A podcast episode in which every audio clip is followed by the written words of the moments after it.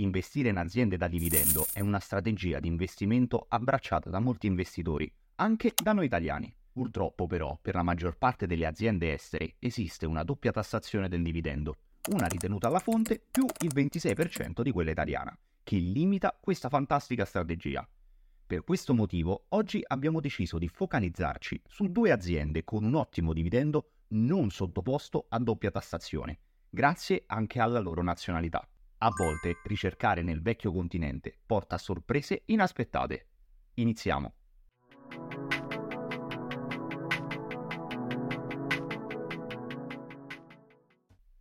L'investimento attraverso dividendi rappresenta un approccio strategico che si focalizza sull'acquisto di azioni che offrono distribuzioni di dividendi regolari con l'intento di generare un flusso costante di reddito passivo.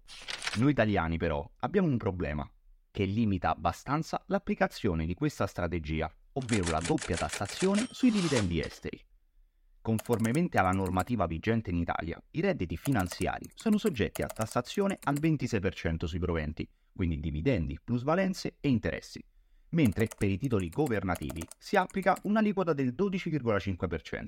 In aggiunta alla tassazione italiana, il paese di residenza della società che eroga i dividendi potrebbe applicare una ritenuta alla fonte. Prima che lo Stato italiano possa applicare la propria tassazione del 26%, i guadagni derivati da investimenti finanziari all'estero, ad esempio in azioni di aziende straniere come Apple, potrebbero essere tassati nel paese in cui è stato effettuato l'investimento. Ciò porta alla situazione di doppia tassazione sui dividendi esteri. Qui dimostriamo una tabella di Going on Fire che riassume e evidenzia l'effettiva tassazione di un dividendo estero a seconda del paese di provenienza.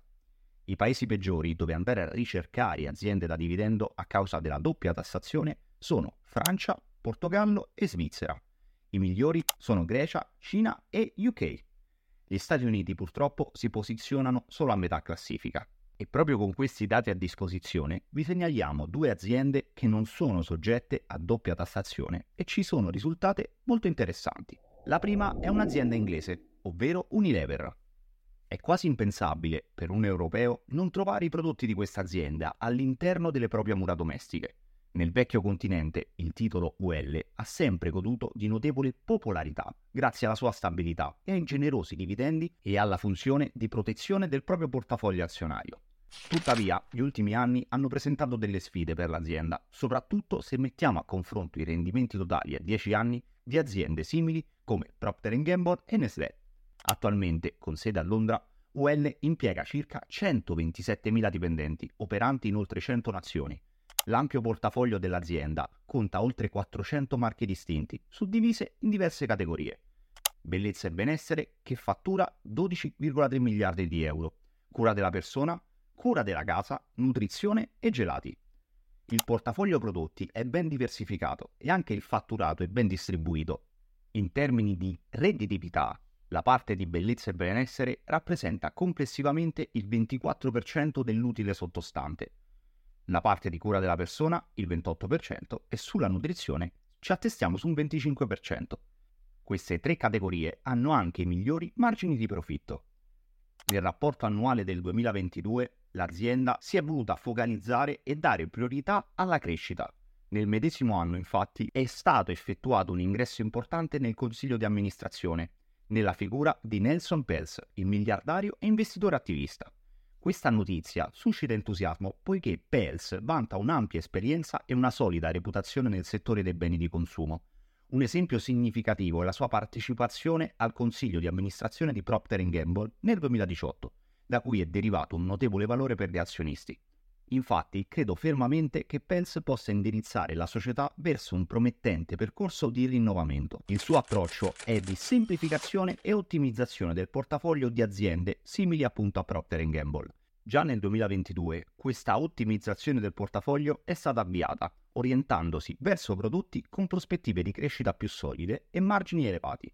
Ad esempio, hanno ceduto l'attività globale di tè e acquisito marchi come Paula's Choice e Nutrafol, a mio parere, queste decisioni vanno nella direzione giusta poiché questi marchi operano nei settori della bellezza, della salute e del benessere, mostrando un considerevole potenziale di crescita per l'ulteriore redditività.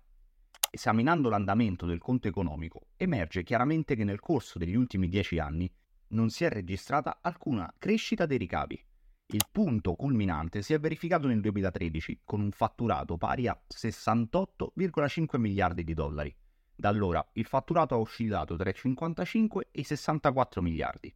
È comunque importante considerare che la valutazione dei numeri di fatturato di Unilever risulta complessa a causa delle cessioni aziendali attuate appunto negli anni precedenti. Sotto il profilo dell'utile netto emerge comunque una serie di aspetti positivi. Il reddito netto è passato da 6,7 miliardi di dollari del 2013 agli 8,1 miliardi di dollari nel 2023. La redditività dell'azienda si presenta notevolmente interessante. Il margine di profitto lordo si è attestato al 40,23% rispetto al 31,55% della media del settore relativamente al bilancio complessivo, si può affermare che è discreto, pur senza rappresentare quello che è appunto il migliore del proprio settore.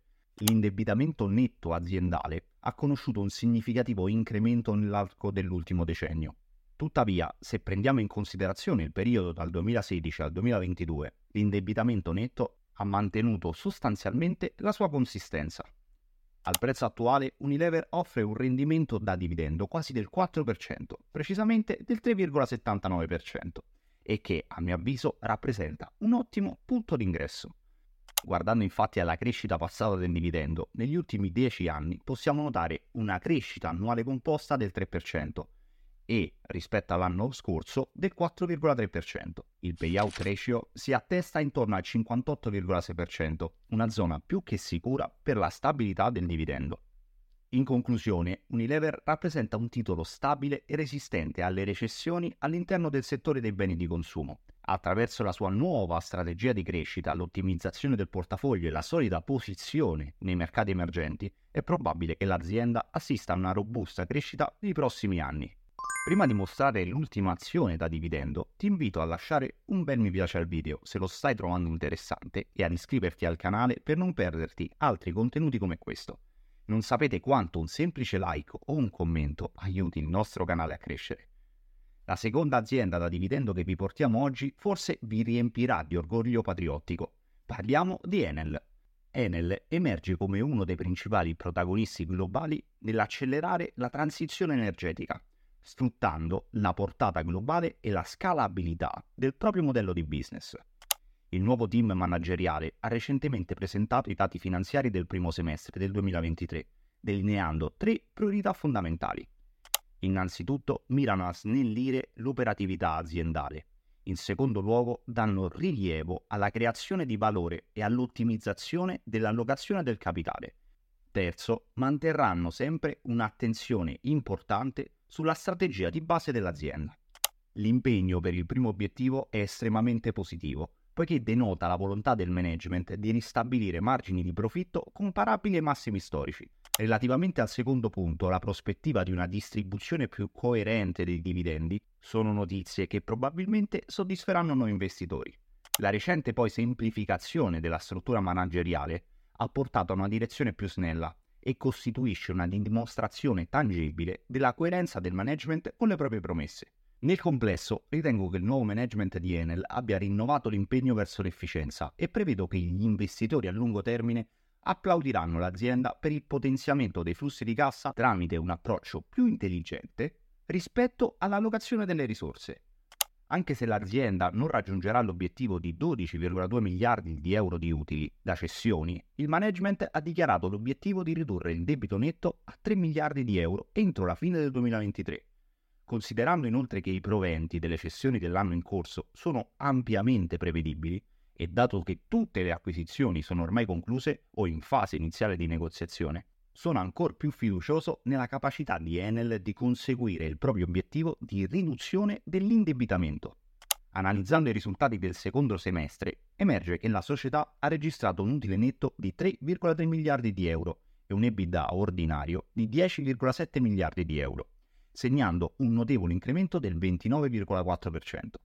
L'azienda infatti ha superato le aspettative di Wall Street Infatti, anche se le vendite complessive sono scese a circa 47 miliardi di euro, questa flessione è stata frutto di una calibrata gestione dei prezzi delle materie prime. Il rendimento da dividendo attuale dell'azienda si attesta al 6,86%. Guardando la crescita passata di questo dato, negli ultimi 10 anni possiamo notare una crescita annuale composta dell'8,43%. Il payout ratio inoltre si attesta al 61,43%, una zona ancora sicura per la stabilità di questo dividendo. Enel dunque rappresenta un'affascinante opportunità di investimento, arricchita appunto da solide prospettive di crescita e potenzialità entusiasmanti grazie a quello che è il nuovo team direttivo. Il management ha delineato priorità cristalline, focalizzandosi sull'efficienza operativa, sulla creazione di valore per gli azionisti e sull'integrazione strategica di Enel. Questo impegno a ottimizzare l'allocazione del capitale e a massimizzare i rendimenti corretti per il rischio è proficuo per tutti gli investitori in cerca di un'operazione a lungo termine.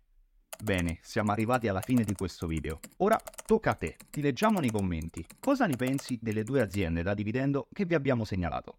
Non dimenticarti di iscriverti al canale per non perdere altri video a tema di investimenti. Un saluto e keep investing!